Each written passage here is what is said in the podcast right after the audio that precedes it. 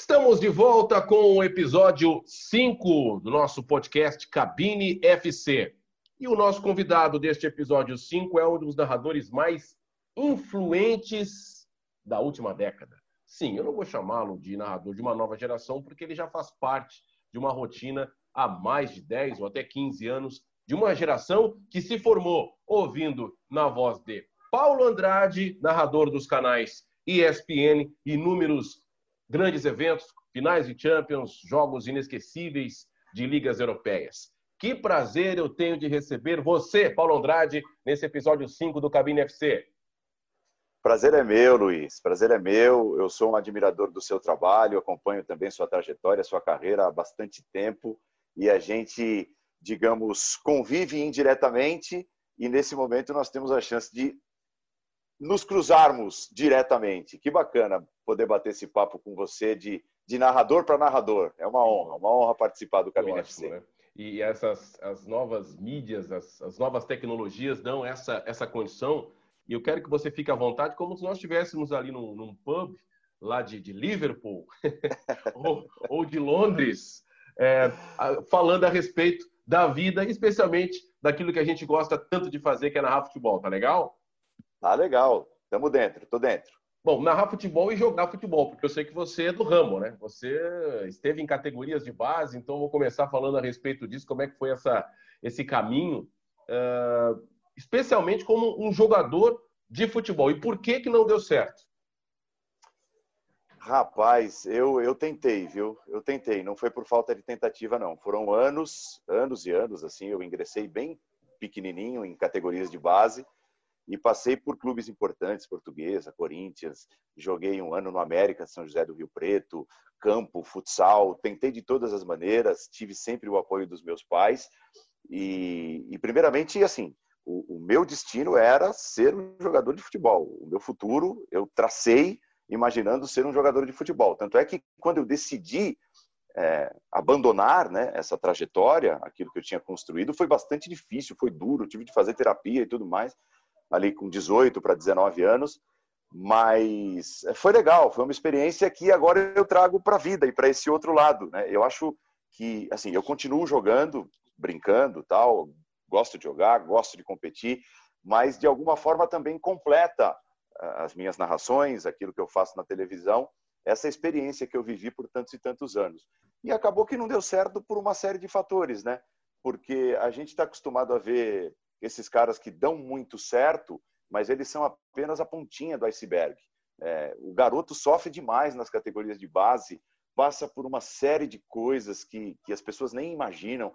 Tanto é que eu imagino ainda escrever um livro sobre isso, porque são tantas coisas, tantos detalhes, tantas passagens, tanto sofrimento, é, que acabou que não deu certo. Num determinado momento eu falei, ó, parei eu estava no momento da parada, né? Eu estava na equipe sub-20 do Juventus. Eu tinha feito um ótimo campeonato paulista, o Juventus da Moca, aqui de São Paulo. Sim. É o moleque travesso.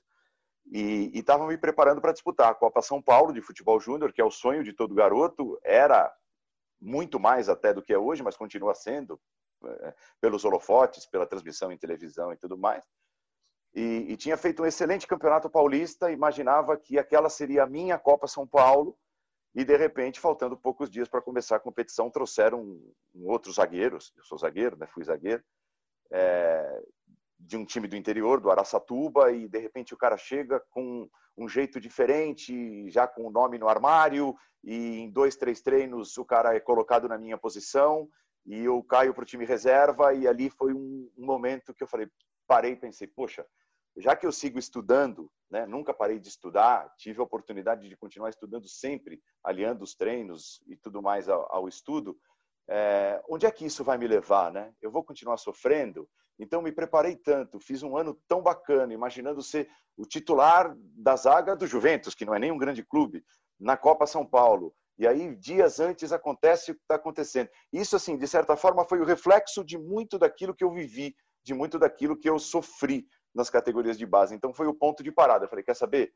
Não dá. É, o que vai ser da minha vida? Eu estou com 18 para 19 anos e aí eu sou, mesmo que eu seja titular do Juventus na Copa São Paulo, quem vai me ver? Eu vou subir para o time profissional do Juventus? E se subir é, quem me garante que dali eu vou dar um salto é, e, e, ingressar numa equipe maior e tudo mais?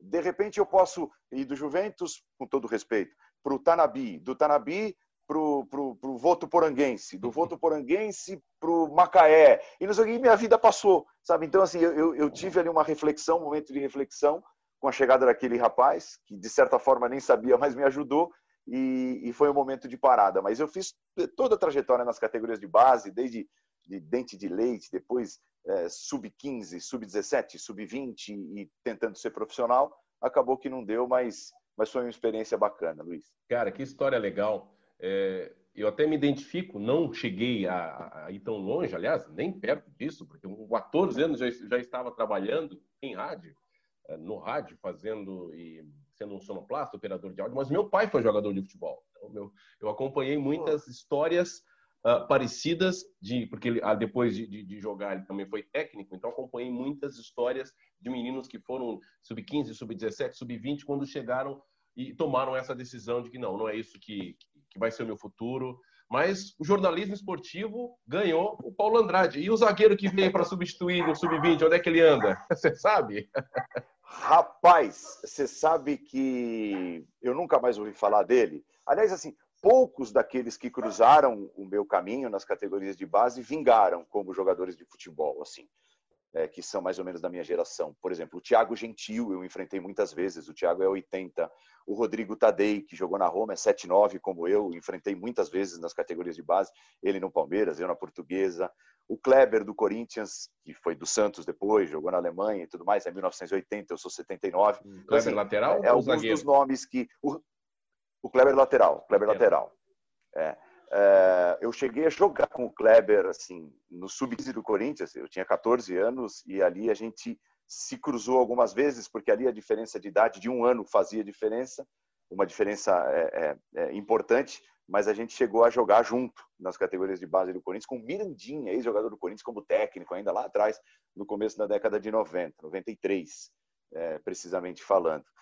É, eu não sei, eu não sei o que deu do, do rapaz. Eu não sei, eu não sei o que, o que. Ele não vingou, não. Eu não, eu não o vi depois em, em times grandes, nada parecido com isso, não. Mas é, eu sei que ele foi o titular do time na, na Copa São Paulo, como imaginavam lá, como os empresários queriam mas depois deu uma sumida. Não sei, não sei onde foi parar, não. não Para a gente fechar não. esse assunto de base, a sua participação na, na base, a sua história que é longa, deve ter várias passagens, né? Ah, você tinha empresário Sim. Ah, nessa época que você desistiu? Ou chegou a ter empresário no, no decorrer da sua trajetória como jogador de base? Eu tive, eu tive, Luiz. Eu tive um empresário, eu tive assim alguns empresários.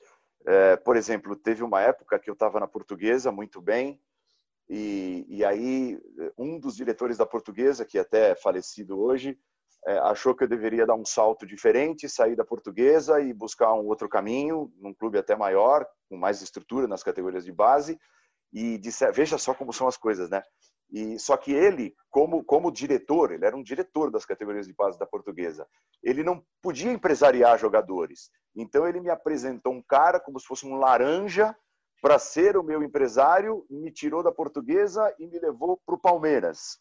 Só que eu passei três meses treinando no Palmeiras e havia ali uma discordância em relação à questão de valor de passe, essas coisas. Então, assim, o Palmeiras queria ficar com, com 60% do valor do meu passe, mesmo sendo um, nada, né? um jogador das categorias de base, o empresário ia ficar com 40%. Só que o empresário queria mais, queria diferente queria mais um percentual maior para ele e menor para o clube.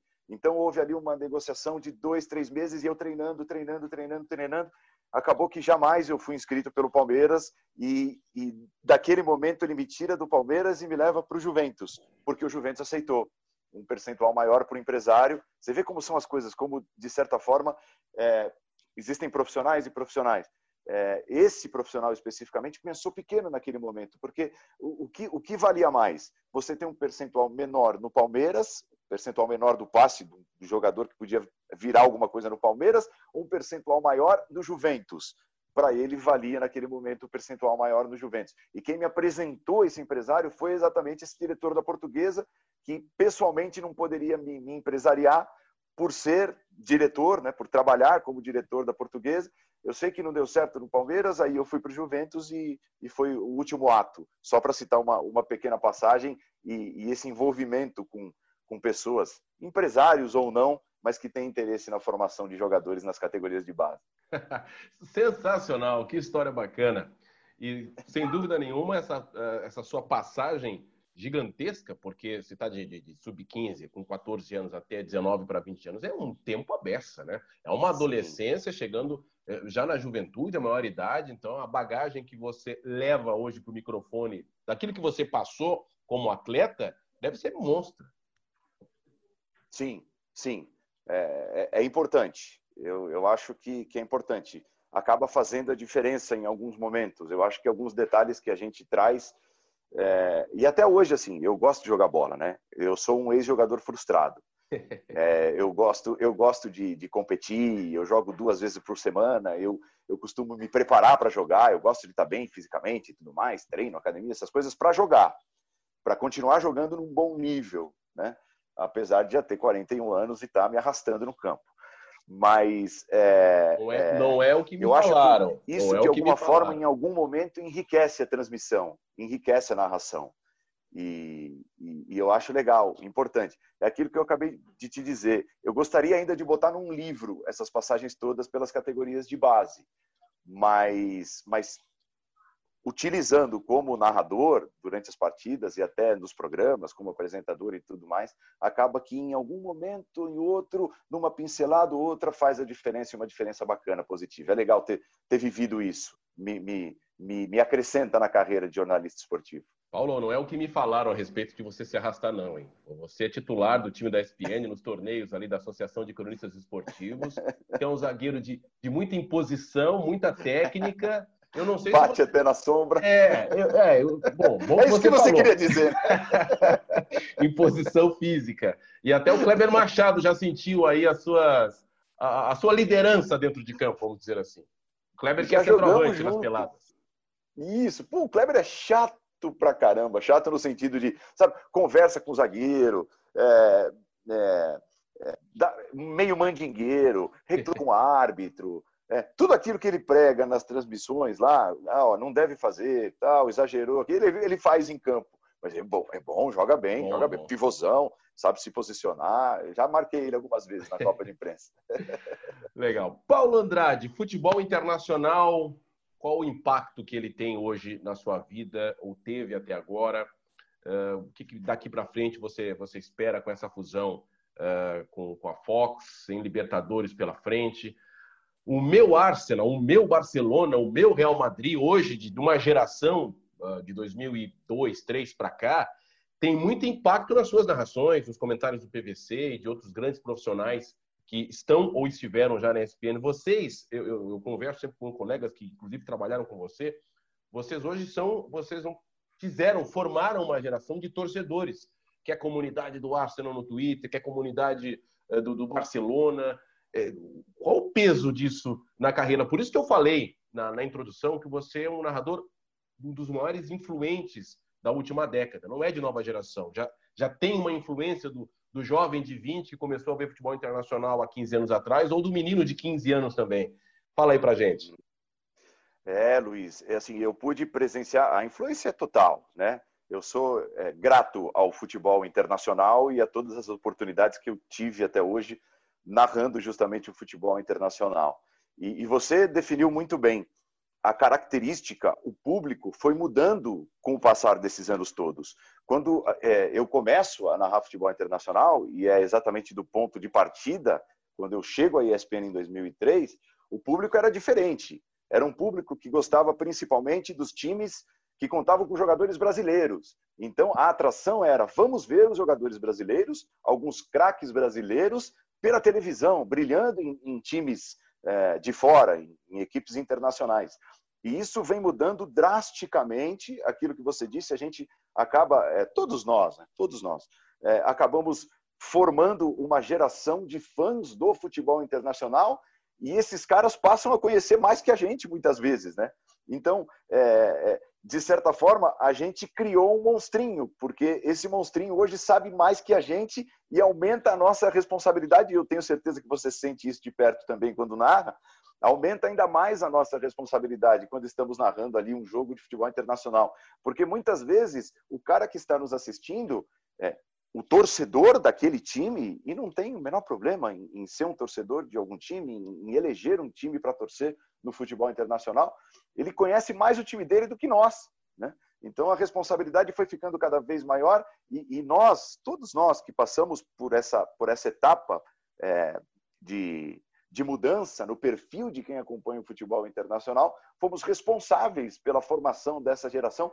É muito gostoso e é uma responsabilidade muito grande. Foi muito legal. Hoje não tem isso. O cara não quer saber se tem brasileiro, se não tem brasileiro. O cara torce para aquele time e quer acompanhar aquele time de uma forma ou de outra. E que bom, né? Que todos nós podemos é, é, oferecer a esse cara em diversos canais, em diversas emissoras, de diversas formas, a transmissão dos jogos do, do time dele. É muito bacana, é muito legal. E você foi, foi na medida, no, no ponto. Houve uma transformação brutal? Na característica de quem acompanha o futebol internacional nesse tempo, é, ali, início dos anos 2000 para cá. E foi um torcedor que se formou com muita exigência, com muito conhecimento, uh, e, e as, as, outras emissoras ou as outras plataformas que deram sequência a algumas competições que acabaram, por um motivo ou outro, tendo direitos que a ESPN deixou de ter, sentiram na pele a, a exigência desse torcedor. Eu digo exigência porque a influência dessa geração ela é muito uh, da ESPN. Eu tive o prazer de, de transmitir a primeira minha primeira temporada no futebol internacional e agora pelo Dazon 2019 2020 e senti na pele isso com muita preparação mas eu posso dizer Paulo Andrade que graças a você e aos amigos a, os colegas da ESPN eu sempre adorei futebol internacional então eu, eu que fui um, sou um narrador muito mais de futebol nacional de, de campeonatos estaduais campeonatos nacionais, mas eu nunca deixei de assistir um, um Newcastle e Brighton porque não tinha brasileiro. Então, isso, isso me ajudou muito. E senti na pele, inclusive em redes sociais, eu gostaria que você falasse a respeito disso, porque parece que há é só dupla Grenal, ou só Vasco e Flamengo, ou só Corinthians e Palmeiras que tem os, os haters. Não, o futebol internacional hoje já se formou também essa comunidade dos os, os chatos da, da, da, transmissão, né? Sim, sim. É. Ah, mas é você, você grita diferente os gols do Arsenal. Ah, mas você, você está sempre falando mal do Chelsea. Nossa, é impressionante como torce para o Liverpool. O gol do cara tem, né, tem, um, tem um, brilho diferente. O, o, grito de gol é mais longo e tudo mais. Oh, se tem. Então, de certo, é aquilo que você dizia. Nós mudamos a característica, criamos esse fantasma, mas é gostoso fazer parte desse mundo também. É, quando eu, eu, fiz assim uma sequência de acho que sete, oito temporadas da Liga Espanhola, nossa, Real Madrid e Barcelona às vezes é pior do que Flamengo e Vasco, do que Corinthians e Palmeiras, assim, para nós, né, sentindo na, nas redes sociais. É, era difícil, era difícil conseguir ali manejar e, e não se envolver pelo clima de rivalidade imposto por brasileiros que gostam dos dois times. Só para citar um exemplo, eu acho que uma das maiores rivalidades que eu, que eu presenciei em rede social e tal, e que eu vivenciei por participar de alguma maneira, foi Real Madrid-Barcelona durante todos esses anos de futebol internacional. Bom, e durante todos esses anos, a sua experiência de futebol internacional é muito mais futebol internacional narrado na sua carreira, e me corrija se eu estiver errado, do que futebol nacional, né? Muito mais, muito mais. É, você citou a sua trajetória, parte dela, a minha é o contrário engraçado, né? Eu me transformei num, num narrador de futebol internacional. Por alguns anos a ESPN teve os direitos da transmissão da Copa do Brasil. Ali eu tinha a chance de fazer o futebol nacional. A gente se cruzava em viagens, inclusive, Sim. e em hotéis e tudo mais. E mas foi assim, um percentual pequeno, digamos que 10% daquilo que eu fiz em futebol, desde que eu me tornei um narrador da ESPN, apenas 10% eh, foram de futebol nacional, bem, bem pouco. E é outro jogo, né? Porque quando eu via, eu via vocês narrando, eh, você, PVC, Mauro César, o Rafa Oliveira, Calçade, um, Rogério Vogan, uma equipe fantástica que vocês têm. Uh, os caras só narram um jogo bom, malandro. É só jogaço, é só tapete. A, a graminha tá sempre verde, o estádio está sempre lotado, os jogos, os jogos são sempre maravilhosos. E você sentiu essa diferença também quando foi para estádio, que a gente vai chegar na questão do off-tube e de estádio? Digo, meu, isso aqui é outro esporte, isso não é futebol. Ah, eu, eu senti assim a diferença da qualidade técnica e, e tudo mais. Mas eu procurava, eu procuro me preparar quando vou fazer um jogo de futebol nacional da mesma forma, é, digamos assim, internacionalizar a transmissão. Então, o dado que eu levo, de, a número de confrontos, há quanto tempo foi a última vitória desse contra aquele, esse não vence aquele fora de casa desde sei lá quando, assim, essas coisas todas que, que, que eu busco trazer para, eu tento pelo menos enriquecer as transmissões do futebol internacional, eu fazia quando a ESPN tinha os direitos da Copa do Brasil no futebol nacional também. E, e até para poder preencher o espaço, aí, aí é conversa técnica, né? De narrador com narrador, eu gosto do preenchimento do espaço. Ao invés de ficar calado ou de falar alguma outra bobagem, eu prefiro preencher o espaço com uma informação que eu acho que pode ser legal para quem está tá assistindo. E se o jogo não ajuda, mais ainda, né? Então eu tenho de estar, tá, eu procuro estar preparado para um jogo que não vai me ajudar, que não vai ser emocionante, que não vai ter muitos gols, que não vai andar, que vai ser menos dinâmico, com informação e com outras coisas que possam prender a audiência do cara que está assistindo. É, e, e, realmente, no futebol nacional, a gente tinha de ter bastante coisa, bastante informação, porque muitas vezes os jogos não andavam. E, e, por mais que você citou um Newcastle e Brighton, por mais que seja ruim tecnicamente, ele tem uma intensidade diferente na comparação com os jogos do Brasil e é, é inevitável esse comentário. A maioria dos jogos que, que a ESPN transmite do, das ligas internacionais são por off-tube, são pela TV. Mas quando vocês cismam de viajar, é um Real Madrid-Barcelona no Bernabéu, é um Manchester e, e, Arsenal no Teatro dos Sonhos, é uma final de Champions League como foi, eh, como foram durante muitos anos eh, no local, aí é diferente. É diferente. E assim, eu posso dizer que eu vivi isso, que eu fui um privilegiado absurdo por ter vivido isso, por poder viver esse período. Hoje, muito menos, né? a desvalorização do real, é, a, a, moeda estrangeira muito cara, isso cada vez mais, é, toda a crise do Brasil, enfim, que não vem ao caso especificar, mas todos nós passamos pela crise, ainda mais agora com pandemia e tudo mais, é, isso foi ficando cada vez mais escasso. Mas eu vivenciei ali um, um período de transmissões, como você citou, em loco, em estádios europeus, é, tinha uma época que eu até brincava, eu pô, eu não aguento mais, eu não aguento mais narrar no Camp Nou, eu tô narrando mais no Camp Nou do que no Pacaembu. Eu narrei mais jogos no Camp Nou do que no Anacleto Campanera, do meu azulão, do São Caetano, lá em São Caetano, de onde eu venho.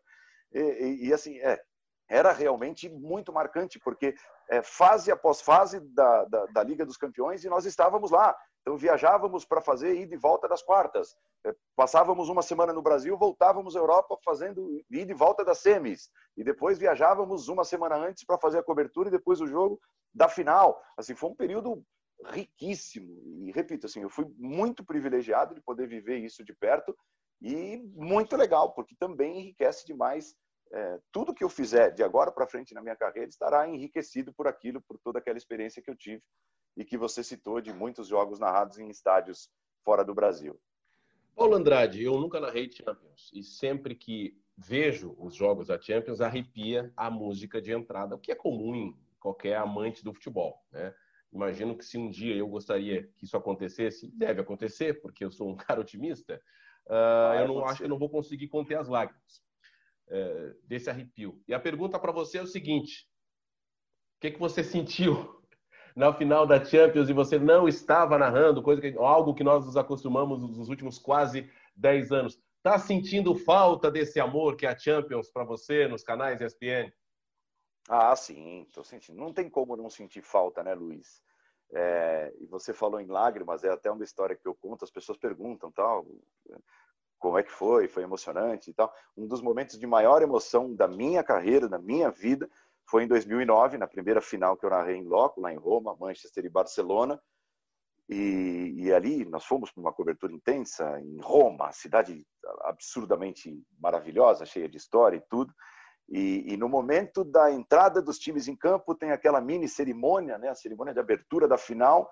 E quem comandou a cerimônia foi o Andrea Bocelli, que tem a história que tem, né, que não enxerga, mas que tem uma voz espetacular, um grande artista e tudo.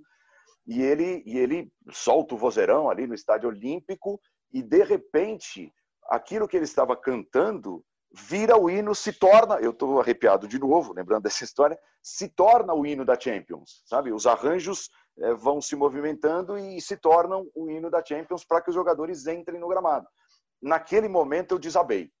É, falei, ali passou o filme de toda a minha vida, de todas as dificuldades, porque as pessoas acham que tudo cai do céu, né? Que você está sentadinho na sua casa, tal, te liga alguém e fala, oh, você quer narrar aqui e tal.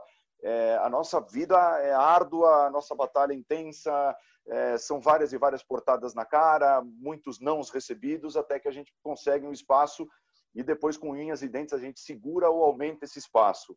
Então, é, me passou tudo isso pela cabeça naquele momento, com o André Bocelli ali, os, os jogadores craques internacionais entrando no gramado, é, rapidamente passou pela minha cabeça o filme de todas as dificuldades que eu tinha vivido para chegar naquele momento e, e eu não pude é, conter as lágrimas. E até eu, eu, eu, eu me lembro, eu estava com o Zé Trajano e com o PVC do meu lado, então assim, eram caras que eu, que eu acompanhava desde muito tempo, e de repente eu estava ali preparado para comandar uma transmissão com os dois comentando. Então, assim, é, é para mexer demais com o coração de um jovem. Eu tinha é, 29 anos à época, então, assim, muito jovem para estar tá com toda aquela tamanha responsabilidade ali, vivenciando tudo aquilo. E eu choro mas aí eu penso, poxa, isso não pode mexer, tudo isso num, num piscar de olhos, né? em pouco tempo. E, e, isso não pode me afetar negativamente. Eu preciso transformar essas lágrimas aqui, essa emoção toda, num bom trabalho, porque eu só estou aqui porque esses caras acreditam que eu posso fazer um bom trabalho. E, então eu canalizei toda aquela emoção, limpei as lágrimas, uh, recuperei o fôlego, voltei a falar e fiz uma transmissão como se esperava, uma transmissão digna de final de Champions. Era aquilo, eu estava ali para fazer aquilo. Então, toda aquela emoção não podia me atrapalhar naquele momento. Eu precisava canalizar aquilo para o bem, para o positivo. E eu acho que eu consegui. Então, assim, eu acho que aquele momento foi um momento também crucial na minha carreira, porque ou eu, eu tremo de medo, ou eu faço um trabalho horroroso porque estou ali nervoso e pensando em tudo aquilo que eu estava vivendo, ou eu dava às pessoas que estavam assistindo aquilo que elas esperavam, que era uma grande transmissão. E, e eu acho que, que aconteceu a terceira hipótese. Tanto é que depois eu tive a chance de narrar outras decisões tal em loco e foi um momento muito marcante na minha carreira, essa primeira final em 2009, com o Messi de um lado e o Cristiano Ronaldo do outro. Que depoimento, que legal. Show mesmo. É, é que as pessoas muitas vezes não sabem, você mencionou, ah, parece que é tudo muito fácil, né? Chama um cara lá para narrar, Aí tem aquela música, você não sabe o quanto eu caminhei para chegar até aqui. A gente não vai falar de toda, toda a sua trajetória, mas eu sei que você foi, assim como muitos, e é o meu caso também, é de mostrar fita, de, de, de ligar para. Olha, eu estou aí, quem sabe a gente não possa fazer alguma coisa naquele início que é difícil em qualquer profissão e na profissão de narrador de futebol também. Sim, sim, sim. Nossa, muitas visitas, visitas agendadas, é, como eu disse, portadas na cara, pessoas que acabam não te recebendo como foi marcado. É, eu me lembro que no começo da carreira teve até uma vez que eu peguei um ônibus numa rodoviária, meus pais me deixaram numa rodoviária, depois de muita insistência eu consegui marcar uma visita de 10, 15 minutos no Sport TV, no Rio, e meus pais me deixaram na porta de um ônibus na rodoviária num domingo à noite, porque a visita foi marcada para segunda de manhã, e eu viajei de ônibus a noite toda e cheguei na rodoviária lá no Rio de Janeiro e, e, e meio que me lavei, fiz barba e, e troquei de roupa para estar tá minimamente apresentável para levar uma fita a quem comandava lá no, no, momento, ou a quem ficou de me receber. E, sabe assim, e uma viagem que, que leva muitos sonhos, né? Que leva muita ilusão. É, eu estava ali buscando o meu espaço, já não era um garoto, precisava definir o meu futuro. E, e fiz a visita e voltei diretamente para a rodoviária, porque não tinha onde ficar, não tinha dinheiro para ficar em, em, hotel, coisa nenhuma. Né? E, e, e à noite eu já estava em São Paulo de novo, apresentando o programa que eu apresentava lá na TV, que era que era comandada por voluntários, inclusive eu era um voluntário e estava ali tentando me aperfeiçoar. Então, assim, foram muitas e muitas histórias eh, marcantes numa trajetória bastante dura para conseguir encontrar um espaçozinho, uma brechinha e, e apresentar mesmo realmente o, o meu trabalho, né? E tá onde merece. Você já narrou no rádio ou só teve experiência em narração na televisão? É, não, eu não narrei, Luiz, e eu nunca quis narrar. É, eu, eu, eu, trabalhei no rádio como âncora, como apresentador, lá no ABC, a Rádio ABC, e, e, trabalhei no começo de tudo em rádios comunitárias como locutor FM, e foi dali que, que surgiu, assim, que deu o estalo de que eu podia ser alguma coisa diferente trabalhando com comunicação, logo depois de ter parado de jogar futebol mas eu não, nunca narrei em rádio. Eu acho que são coisas completamente diferentes. Né? Eu acho que você pode até falar melhor do que eu, por, por já ter narrado nas duas mídias. É, e eu achei, até a ESPN me deu a oportunidade, porque houve algumas parcerias né, entre a TV e ESPN e rádios aqui em São Paulo. Eu lembro. Né, a Eldorado, a, depois Rádio Disney e tudo mais. Mas eu nunca quis me aventurar, porque eu imaginei o seguinte: eu vou acabar fazendo as duas coisas e não vou fazer bem nenhuma coisa nem outra. Eu, eu achava que, tecnicamente, uma poderia interferir na outra e viciar a outra é, de uma maneira que não ia ser legal. Então, eu estava ali é, crescendo na TV e tudo mais, me aperfeiçoando na TV, e eu estou sempre em, processo de, de aperfeiçoamento, eu entendo assim.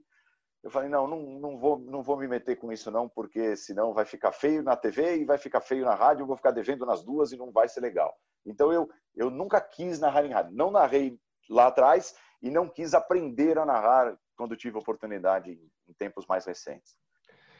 Bom, olha só. Nossa geração, e até uma geração passada, todos têm praticamente os, os, as duas referências como Luciano do Vale e Galvão Bueno. Acredito que seja na mesma pegada sua, né? Só que as coisas estão uh, evoluindo, evoluindo no sentido de, de, de, gerações. Né? Perdemos o Luciano do Vale, o Galvão Bueno né, já está indo nessa reta final de carreira, não é o mesmo Galvão de 20 anos atrás, que era um, uma máquina, um animal para narrar qualquer esporte. Continua com muito talento, mas não, não é mais aquele cara que nos, nos emocionava uh, na década de 90, nos anos 2000, continua muito bom. E meio, nesse meio, né, desde a sua do seu ingresso, do meu também, uh, se abriu portas para muitos narradores devido à quantidade de veículos. Né? O próprio Premier, onde eu trabalhei durante muito tempo, abriu portas para narradores de todo o Brasil. Né? Os canais ESPN, uh, o Sport TV, chegou a Fox, Band, Band Sports, enfim, agora ainda mais streaming, da Zon, está vindo muito mais coisa por aí. Uh, essa MP que está abrindo portas para inclusive TVs de clube, como é que você está vendo o mercado, Paulo? Gostaria de saber da sua opinião sobre o mercado. Vamos falar especificamente de narradores, de estilos, porque nós tínhamos essa referência e hoje as referências são, são outras, né? A referência é você, a referência é, é o Luiz, é o Luiz Roberto, o Carlos Júnior, o Milton Leite. Como é que você está vendo essa produção de novos talentos? Ah, eu vejo, eu vejo com ótimos olhos, Luiz. É aquilo que você disse. É, tomara né, que o nosso mercado cada vez esteja mais ampliado, que abra mais oportunidades, que traga estilos diferentes, o que é muito bacana. Mas eu acho que, que a coisa mudou bastante, né? Da, da época do Luciano, do Galvão, que foram os dois nomes que você citou, duas, duas máquinas. É, o público exige algo diferente do que o público daquela época, né? E eu acho que isso forjou, de certa forma, essa formação de novos narradores. É aquilo que a gente conversou agora há pouco. A exigência do cara que tem acesso a todas as informações, mesmo sendo de um time de futebol internacional, e muitas vezes o cara sabe mais do que você. Né? Então, é, eu acho que esse é o primeiro ponto de alerta. A geração de hoje ela tem de estar muito mais ligada, ela tem de estar muito mais bem informada. Quem está é, assistindo não engole qualquer informação e nem análise feita, né? O cara traz a própria análise. Se você diz que o time está no 4-4-2, o cara está em casa e está enxergando e está dizendo, não, o time não está no 4-4-2. É, tem uma variação ali e tal. E geralmente, repito, o cara sabe às vezes mais do que você. Então, eu acho que esse é um cuidado que essa nossa nova geração trouxe. Um cuidado maior com a informação, um cuidado maior com os detalhes. E eu entendo que o grande desafio também para essa geração técnica da qual fazemos parte é conseguir aliar as duas coisas, né? É conseguir trazer a informação, a precisão, o conhecimento, mas sem ser robô, né? sem deixar é, a parte emocional, emocionante, e isso eles fizeram com maestria, os dois que você citou, o Luciano e, e o Galvão Bueno, a gente não pode deixar isso de lado, a gente não pode abrir mão completamente disso também, porque, acima de tudo, o esporte mexe com a emoção das pessoas. Então, eu vejo com ótimos olhos que nós somos parte de uma geração hoje com muito mais cuidado técnico com a transmissão e, ao mesmo tempo, com características diferentes. É, todos nós trazemos, é, à medida daquilo que entendemos ser correto, a emoção também nas nossas palavras e nas transmissões. Então, é uma geração muito legal, mas é uma geração muito desafiadora também. O mercado é cada vez mais competitivo, cada vez mais você tem de melhorar e melhorar e melhorar. As pessoas às vezes acham que a gente, ah, tá ali, liga, sai falando, beleza, e depois do jogo vai tomar um café e vai dormir. Nossa, não. Eu fico martelando como foi a minha transmissão e como poderia ter sido e por que, que eu não falei aquilo e por que, que aquilo não me veio na cabeça sabe, eu sou, eu continuo sendo perfeccionista e tentando evoluir a cada jogo. Não há acomodação. E eu acho que o bom disso, dessa geração que você citou e dessas oportunidades todas que o mercado é, está nos dando, é isso, é mexer com a gente, nos desafiar, que a gente seja cada vez melhor. Muito bom, muito bom. Acho que a palavra processo está em moda hoje, falar no futebol, né? Eu ouvi muito falar do Flamengo, da técnico espanhol, que fala em processo, que fala em modelo de jogo. Acho que a gente pode adaptar também para construção de um narrador. Construção no sentido de experiências, porque tem uma série de experiências que os narradores precisam passar, e talvez isso leve mais tempo do que ele espera, para estar exatamente pronto. Por exemplo, eu tenho certeza, tenho certeza não, eu sei, né? Que o Paulo Andrade já teve comando de transmissão onde faltou energia. Sim ou não? Sim. Sim. Que narra, narrou jogo por um determinado tempo sem imagem. Sim ou não? Sim. Sim. Que já errou nome de, gol, de, jogador que fez o gol. Esse, esse é o meu principal terror, sim. Sim. Claro. E uma, uma, série de coisas que a gente vai ficar falando aqui um, um tempão. Porque não adianta querer uh, começar pelo bordão, para quem acha que o bordão é essencial, e, e esquecer das, das técnicas fundamentais para você construir um profissional para estar pronto. Aí, de repente, se lá na frente surge a ideia de a benção de você ter um bordão que agrade, beleza, ok. Né? Isso, exatamente. Eu nunca fui fã de bordões. Eu nunca fui. É, e eu acho mais desafiador, veja só, tecnicamente, não sei se você concorda comigo, como narrador, como grande narrador que é, é mais difícil não ter bordão. Porque a partir do momento que você tem uma boa sacada, o difícil é ter uma boa sacada e criar um bordão.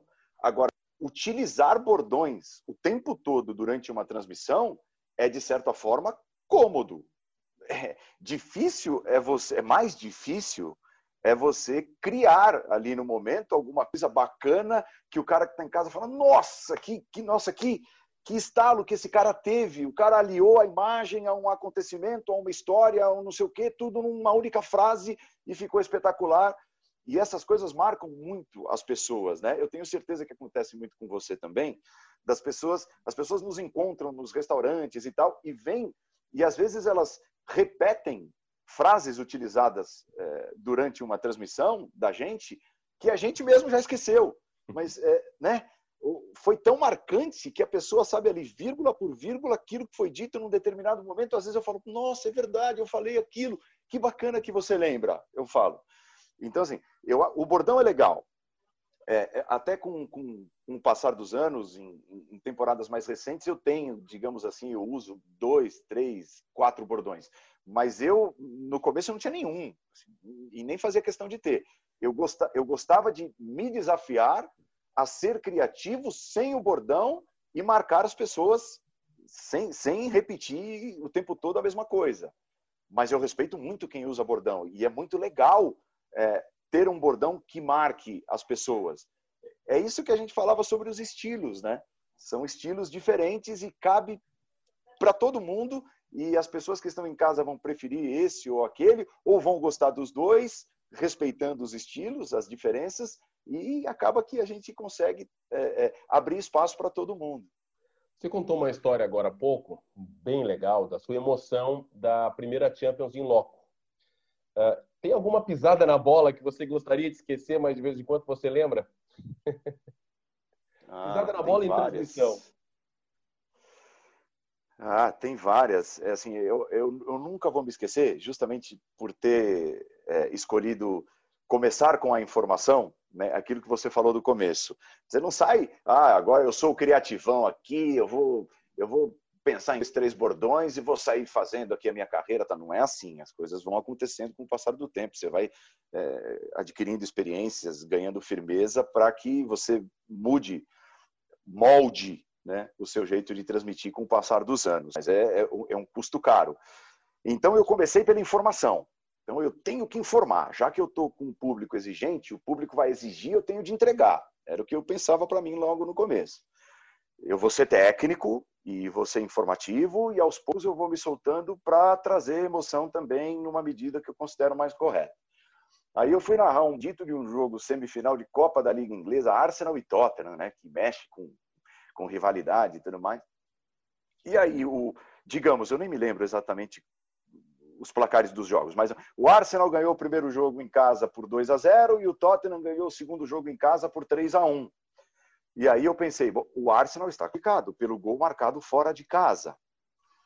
E eu saio ali, né? Subo o tom, ah, ah, elimina o rival, está classificado, é mais gostoso para o torcedor do Arsenal. Tal. E quem estava na, na, coordenação fala assim: então vamos para o intervalo e voltamos já para a festa. E eu, é, então nós vamos a uma rápida parada e voltaremos. Você vai ver o Arsenal festejando em campo a classificação, a decepção do lado do Tottenham. Tal. Volta do intervalo, os dois times estão posicionados para o início da prorrogação.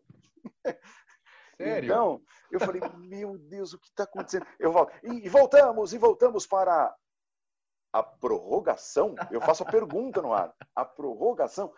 E aí eu entendo que aquele regulamento da semifinal da Copa da Liga é algo único, inédito. O gol marcado fora de casa não vale como critério de desempate, a não ser depois de mais de 30 minutos de bola em jogo na prorrogação. Nossa. Então, o Arsenal não estava classificado coisa nenhuma, eles teriam de jogar mais 30 minutos, e aí sim, depois desses 30 minutos de prorrogação, se ninguém mexesse no placar, o Arsenal estaria classificado pelo gol marcado na casa do Tottenham, mas só depois da prorrogação. E, e assim, e eu aprendi com o jogo acontecendo, mas é inaceitável.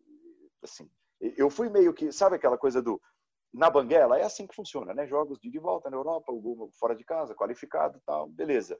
E não era assim, eu tinha de ter me enfiado mais na regra, e, e, e é uma regra foi? específica daquela fase, daquela competição, meio maluca, é, mas eu devia saber. E, e, isso, eu até me lembro que foi no dia do meu aniversário. Eu falei, belo presente de aniversário que eu me dei nesse 31 de janeiro. Uma das grandes gafes da minha vida. E aí fui parar nesses sites, né, que o pessoal nos acompanha. Tá, adoro uma cornetada. Foi pro, né, foi pro locutor se atrapalha. E, então, para mim, eu queria me enfiar debaixo da terra. exatamente. E como foi narrar os, os 30 minutos da prorrogação, se martirizando pelo erro? Enfim, o Arsenal se classificou depois ou não? Se classificou. Ah, bom, pelo, menos, pelo menos só faltou. Eu podia falar, eu já sabia, tá vendo? Tá. É, nossa, não, não eu, eu praticamente não narrei. Assim, meu tom caiu, eu, eu senti demais e, e foi terrível. Um momento terrível, assim, foi uma, uma das grandes gafes que eu cometi na, Bom, falando na em, carreira. Em Arsenal entre, e Tottenham, entre tantas que a gente acaba cometendo. falando em Arsenal e Tottenham, que você citou essa passagem, você, é, acredito que concorde, é a voz do futebol inglês hoje no Brasil. Você tem muita identificação com a, a liga inglesa. É, e eu até narrei esse ano alguns jogos do campeonato inglês e, e fazer jogo do campeonato inglês, narrar jogo do campeonato inglês em outro canal, o primeir, a primeira reação do Twitter é dizendo: Ah, não é o Paulo Andrade. o fã-clube do futebol inglês seu é incrível, de muito tempo, de muito trabalho e de muita competência. Agora, você não estava com o Rafael Oliveira nesse jogo, porque se o Rafael Oliveira tivesse do seu lado, ele não ia te deixar, ele ia te salvar nessa, porque esse menino, ele sabe tudo. Aliás, ele está aqui com a gente e vai mandar um recado para você. Fala, Lano. Rafa Oliveira falando aqui. Pô, o Paulo Andrade é um cara que virou é, uma história interessante para mim, porque eu sempre fui um fanático por acompanhar os campeonatos internacionais e a ESPN era muito o símbolo disso na minha infância, né? Então era por onde eu acompanhava muito mesmo. E até por gostar muito do futebol inglês, Paulo Andrade virou a voz da, da Premier League no Brasil já há tanto tempo. Então, quando eu cheguei na ESPN para fazer os primeiros jogos, né? Eu, eu vinha para São Paulo algumas vezes, então eu vim fiz um jogo, meu segundo jogo foi um amistoso de pré-temporada que foi com o Paulo Andrade, inclusive, que foi um Liverpool e Olympiacos na época. Então, para mim foi aquela coisa de ficar meio nervoso em dobro, porque eu estava começando no, num lugar novo, que eu tinha uma admiração muito grande, e do lado de um cara que, que eu era muito fã já, né? E aí depois a gente acabou fazendo tantas e tantas transmissões, e que para mim foi uma realização bem legal também, porque sou fã do trabalho, é, e acho que o Paulo tem uma coisa que é muito legal do ponto de vista de transmissão, que é jogar o nível de exigência do comentarista, especialmente nas transmissões de, de, Premier League, que eu fiz tantas com ele, né? Ele tem a questão de jogar o nível muito pro alto, porque ele conhece muito da Premier League. Então, você estando do lado dele, você também se sente desafiado para ter que ter alguma coisa para acrescentar, porque ele sabe muito. E isso foi muito legal para mim também. Acho que foi uma, foi uma parceria muito legal esses anos de ESPN, ter feito tanto futebol no mundo com ele, tantas transmissões também com ele. Um grande abraço. Rafael Oliveira, um dos gênios do comentário esportivo internacional. Ah, gênio, gênio. Você, você definiu bem. E, e engraçado que assim, que o, o que ele termina dizendo sobre mim é o que eu tenho a dizer sobre ele. É, o Rafa, o Rafa eleva o nível de quem está do lado dele. Porque você, eu olhava ali na escala e falava, pô, Rafa, eu não, eu não tenho um momento de paz e de sossego, porque eu tenho de estar preparado. Porque se eu errar uma vírgula, esse moleque, no melhor dos sentidos, né, muito jovem, com um talento incrível, ele, ele, ele vai me corrigir. Né, e eu não posso ser corrigido no ar. Então eu, preciso, eu não posso deixar de saber aquilo que ele vai saber.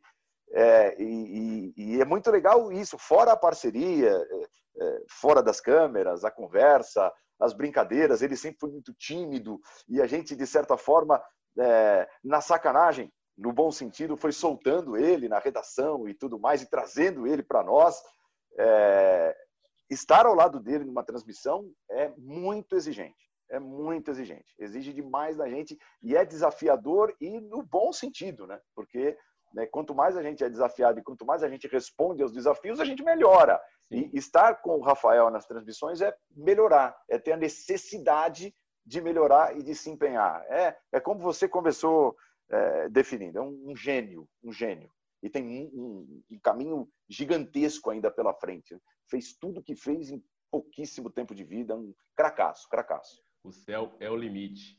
Eu lembro de uma passagem sua, eu estou aqui lembrando como telespectador, é, e faz muito tempo, o Trajano estava no programa, eu não lembro qual programa, acho que era um bate-bola desses que você apresentava, estava com uma caneta e bateu no monitor e ele falou assim, ó, Paulo, Cuidado aí que esse monitor foi caro, vai quebrar isso aí, Paulo. Como é que era a convivência com o Trajano? Rapaz, era uma convivência intensa, intensa. O Trajano foi um ídolo, né? É um ídolo, é, mas antes de eu, de eu me tornar um, um profissional do jornalismo esportivo, eu o tinha como ídolo, como referência e tudo mais. E de repente o tive como chefe e companheiro de bancada. É, é um cara absurdamente emocional, né? Que sempre trabalhou muito com a emoção e positivamente, principalmente. É um cara que pega a equipe dele, bota debaixo do braço e fala: Eu vou defender esses caras aqui o quanto eu puder. E até quando eu não puder, mas esses caras aqui estão comigo. E ele me abriu muitas portas. É, eu cheguei à ESPN com 23 para 24 anos, era um moleque. E ele foi acreditando cada vez mais no meu trabalho e me dando oportunidades. E, e, eu fiz a minha primeira Copa do Mundo em loco já em 2006, com pouquíssimo tempo de ESPN, pouco mais de dois anos de ESPN. E, e naquela época apenas três locutores foram à Alemanha e eu fui um deles. Então eu, eu chego no fim da fila e ele vai me abrindo as portas, me dando as oportunidades. Então, assim, é, a convivência era muito intensa, porque ele estava prestes a explodir também a qualquer momento porque sempre foi muito perfeccionista e, e não aceitava algo diferente no ar. Era tenso, era difícil, era de prender o ar, ter o Trajano ali na bancada, por exemplo, do linha de passe ou numa transmissão como comentarista, porque eu sabia que ali estava o comentarista, mas ali estava o chefe exigente também. Então, assim, eu acho que intenso é uma boa palavra para definir, mas eu sou muito, muito grato e do jeito, da mesma proporção que ele é intenso, ele tem um coração gigantesco, é uma figura, assim, das melhores que eu conheci, um caráter absurdo e, e serei grato eternamente. Ele faz uma parte, assim, das mais importantes na minha trajetória, na minha vida. E, e, eu levo também muitas experiências do tempo que eu tive como colega ali do meu lado, na bancada ou nas transmissões. Você já teve, já tomou algum carteiraço por ser novo demais? Não hoje, né? Você continua sendo novo, mas aí você citou os 23, 24 anos que você entrou na ESPN, porque a nossa, a nossa atividade é interessante, é chamada de novo, novo, novo, de uma hora para outra você passa a ser velho. Né? Acontece isso. Mas já, já, tomou alguma, algum carteiraço? Digo, oh, moleque, segura a onda aí, você vai chegar lá.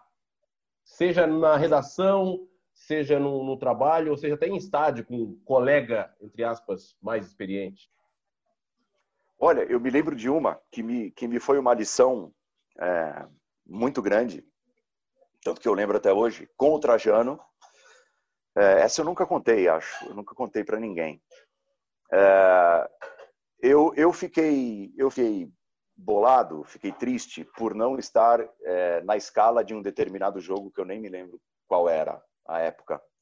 Porque eu estava ali nessa minha febre de melhorar, de evoluir, de, de, de, fazer cada vez melhor, de dar espaço e tudo, de competir. Eu sou muito competitivo em tudo, né? Desde a da brincadeira, era nas categorias de base quando jogava bola, sou competitivo profissionalmente, sou competitivo brincando, jogando videogame com meu filho, é, às vezes até demais.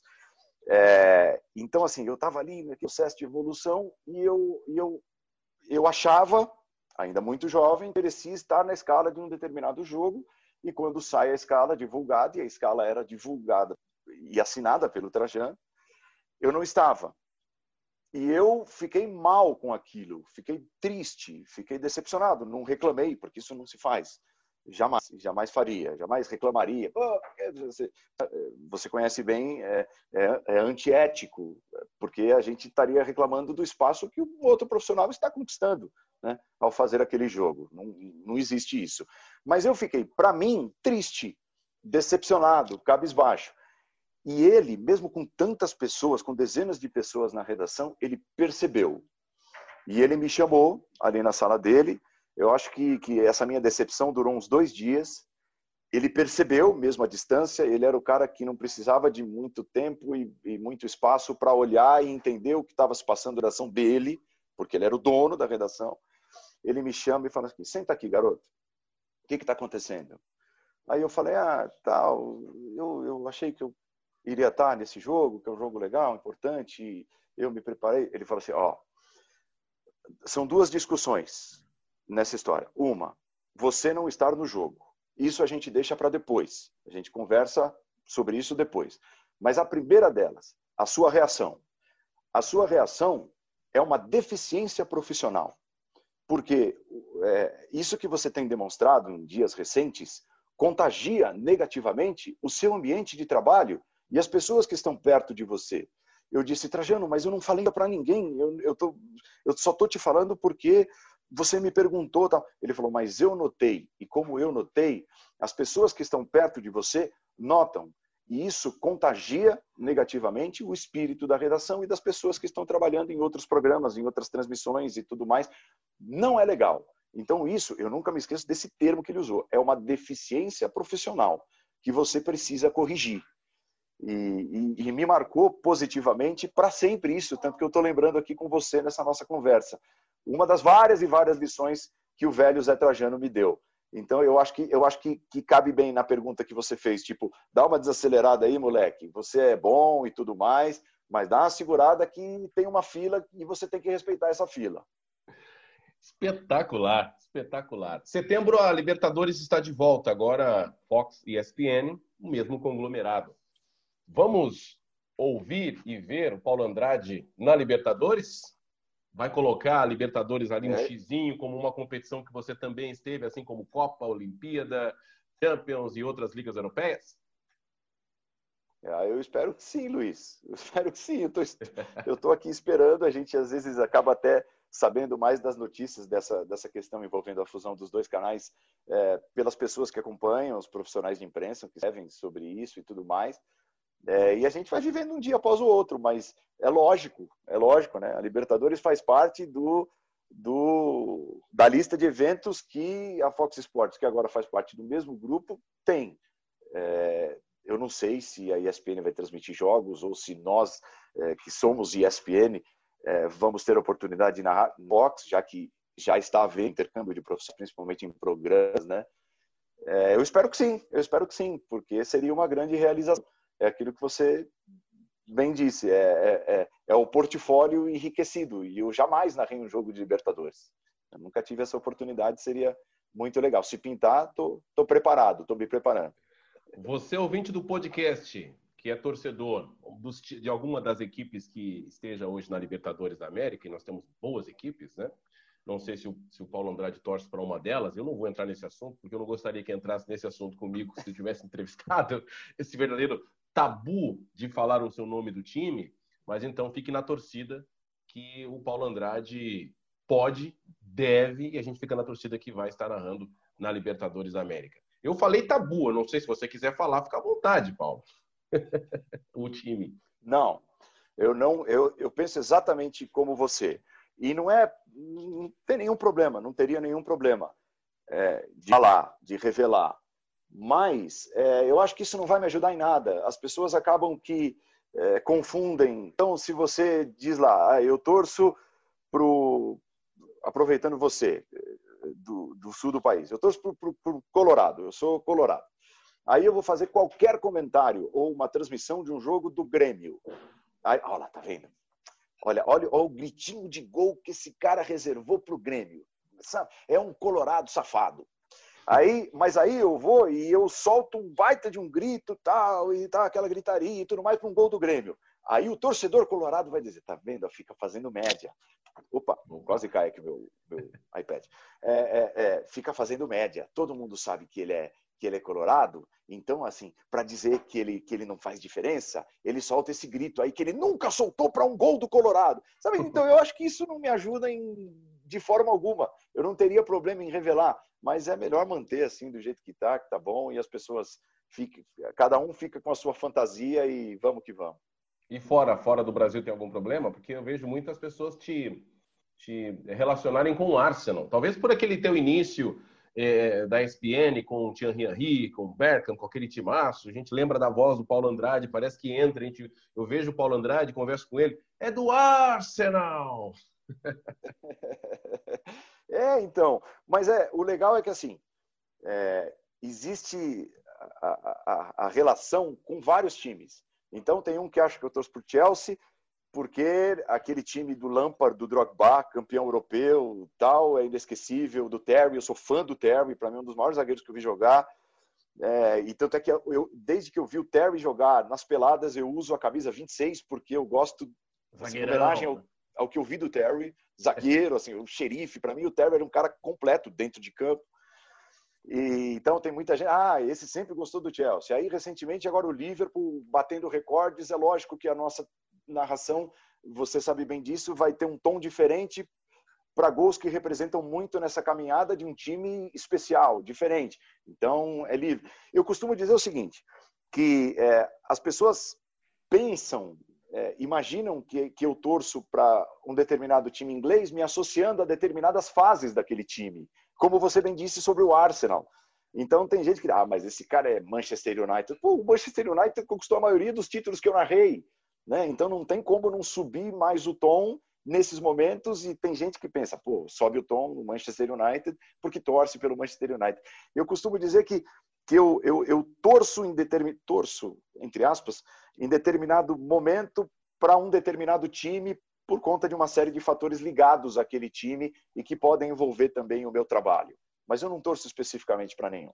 Entendo perfeitamente. Estamos chegando a quase uma hora do nosso bate-papo para a gente encaminhar o encerramento. Já agradecendo a você, Paulo Andrade.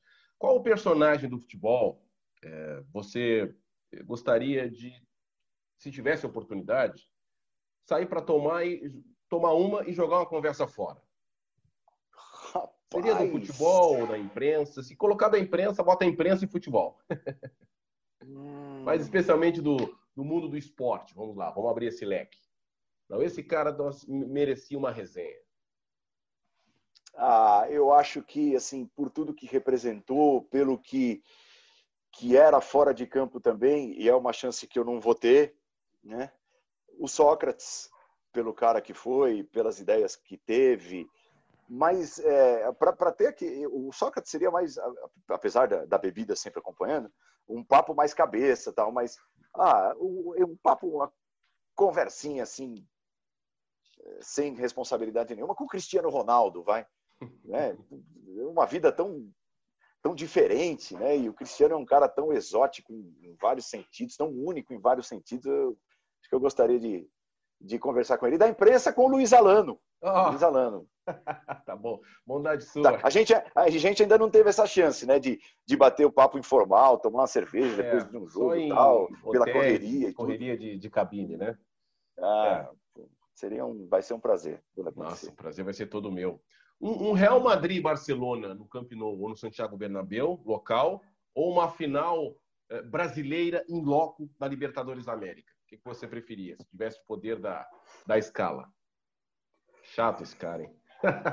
Rapaz, ah, eu acho que eu acho que é Libertadores e não é diminuindo o Real Madrid Barcelona, mas é porque eu já tive a sensação de fazer algumas vezes o Real Madrid Barcelona em loco. Então essa coisa do novo, da conquista, da busca por, por algo que acrescente ainda mais, é, eu acho que ela tem de estar latente na trajetória de cada um de nós, né? Porque se a gente perder isso, é, a, a, gente perde o brilho das transmissões. A gente não consegue mais passar brilho nas transmissões.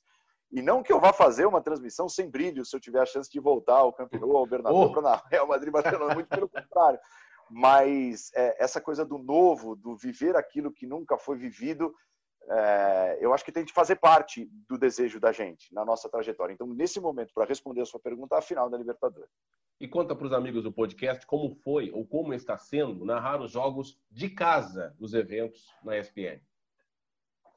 No começo foi estranho, viu, Luiz? Porque eu estava ali meio estranho no ninho, porque eu tinha de adaptar é, a, a narração dos jogos é, à vida da minha casa, né? A, um filho pequeno, minha mulher, as coisas se movimentando, as pessoas que trabalham aqui. É, não era fácil, não, a concentração, encontrar a melhor concentração para tornar o meu pequeno escritório, de onde eu converso aqui com você, num estúdio. Mas eu fui, de certa forma, me adaptando. É claro, coisas é, engraçadas acontecem, de repente toca o interfone, o cachorro late, e, e, e, a gente tem de conviver com isso de uma boa maneira, porque é, é a situação que a gente infelizmente está vivendo agora.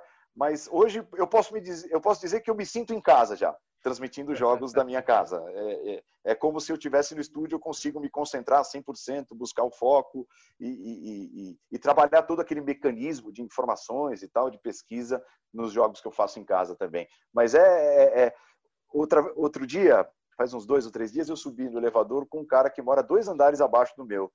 E, e o cara, por coincidência, gosta de futebol internacional, assiste a ESPN e tudo. E ele disse: Ó, oh, eu tô, também estou trabalhando em casa, mas nem sempre eu podia acompanhar ou sabia de determinados jogos nessa sequência aí de Premier League, de jogo quase todo dia. Mas de repente eu estava ali trabalhando tal e eu ouvia o teu grito de gol. É dois andares abaixo. Aí eu pensava, pô, preciso ligar a televisão, tá tendo jogo do Campeonato Inglês. Sem querer, eu, eu avisava ele dos jogos do Campeonato Inglês. E eu até falei assim, pô, mas se você tá ouvindo dois andares abaixo, me desculpa pela gritaria. Tal. Não, não tem problema. Que é então, assim, são coisas que, que é, diferentes, né? Que a gente, eu nunca imaginei na minha vida narrar um jogo no meu escritório de, de casa aqui, do, do da pequeno, do pequeno espaço que eu tenho como escritório em casa. Mas acontece e eu estou cada vez mais à vontade nessa. Que bom. Paulo Andrade, narrador dos canais ESPN, eu repito o que disse no início, um dos mais influentes narradores da última década de futebol internacional e Copa do Mundo, vem aí Libertadores e o céu é o limite. Paulo, muito obrigado por você, obrigado pela participação, obrigado por essa hora de bate-papo, de troca de conhecimento. Acho que a vida é assim, né? Trocar conhecimento, é ter intercâmbio, a gente vai sempre melhorando.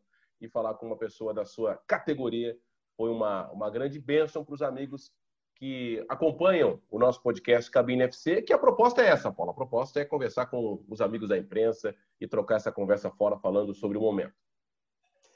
Pô, Luiz, é, o prazer é meu, foi meu, passou muito rápido, parece que nós estamos conversando faz 15 minutos só, até porque narrador acaba que, que, que fala mais do que o homem da cobra, né? Fala pelos cotovelos. Mas foi muito legal e é muito, é muito bacana poder trocar ideias com alguém que está acostumado a sentir exatamente aquilo que a gente sente no dia a dia. Né? Então, essa conversa de narrador para narrador é uma iniciativa sensacional da sua parte, que você tenha um sucesso nisso em todos os seus projetos. Você é um cara absolutamente competente, uma referência também é, para todos aqueles que, que acompanham narrações esportivas, que gostam do esporte. E foi um prazer e uma grande honra. E conte comigo sempre que, que, que precisar. Né? E tomara que você precise mais vezes para a gente voltar a bater papo. Valeu, um grande abraço. Esse foi o quinto episódio do podcast Cabine FC, recebendo Paulo Andrade, narrador dos canais ESPN. Até a próxima!